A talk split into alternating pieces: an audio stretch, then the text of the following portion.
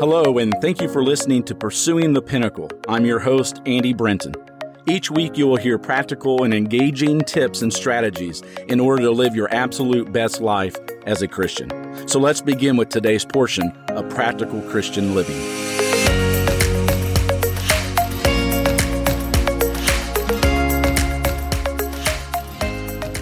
What does the Bible teach about love and hate?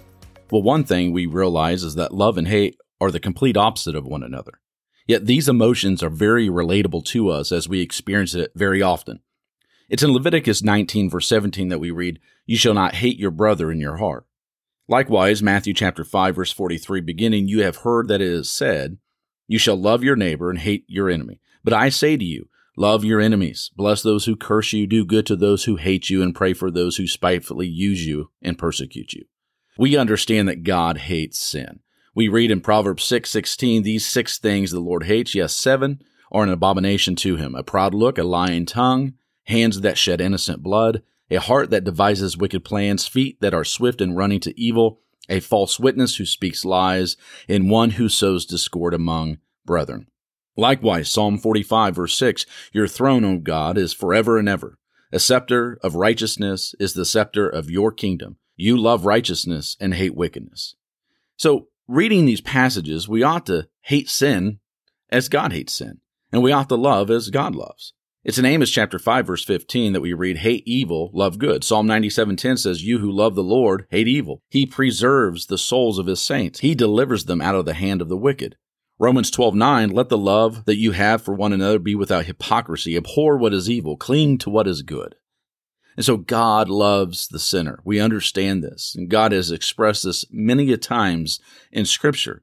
In fact, he says in 1 John chapter 4 in verse 8, he who does not love does not know God, for God is love.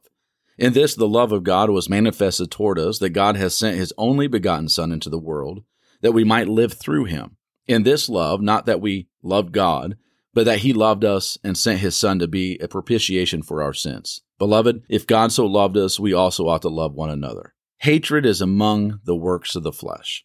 In Galatians chapter 5, 19, now the works of the flesh are evident, which are adultery, fornication, uncleanliness, lewdness, idolatry, sorcery, hatred, contentions, jealousies, outbursts of wrath, selfish ambitions, dissensions, heresies, envy, murders, drunkenness, revelries, and the like, of which I tell you beforehand, just as I also told you in times past, that those who practice such things will not inherit the kingdom of God.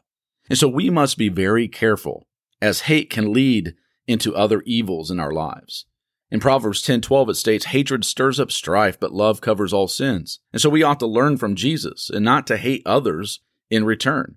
Peter gives us some clear insight in this in 1 Peter chapter 2 verse 21, for to this you were called because Christ also suffered for us, leaving us an example that you should follow in his steps who committed no sin, nor was deceit found in his mouth, who when he was reviled did not revile in return, when he suffered he did not threaten, but committed himself to him who judges righteously.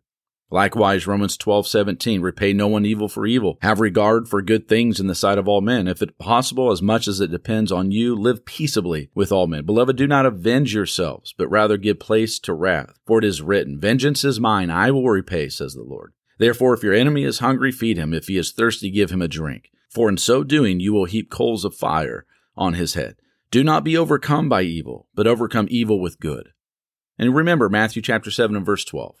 Therefore, whatever you want men to do to you, do also to them. For this is the law and the prophets.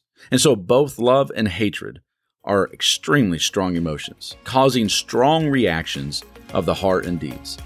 We must learn to overcome evil with good love, and not be consumed with hatred when evil is committed against us. Once again, I want to thank you for listening to Pursuing the Pinnacle, subscribing to it, and sharing it with those that you love. As always, my prayer is that God be with you and you seek Him in all things. Until next time, God bless.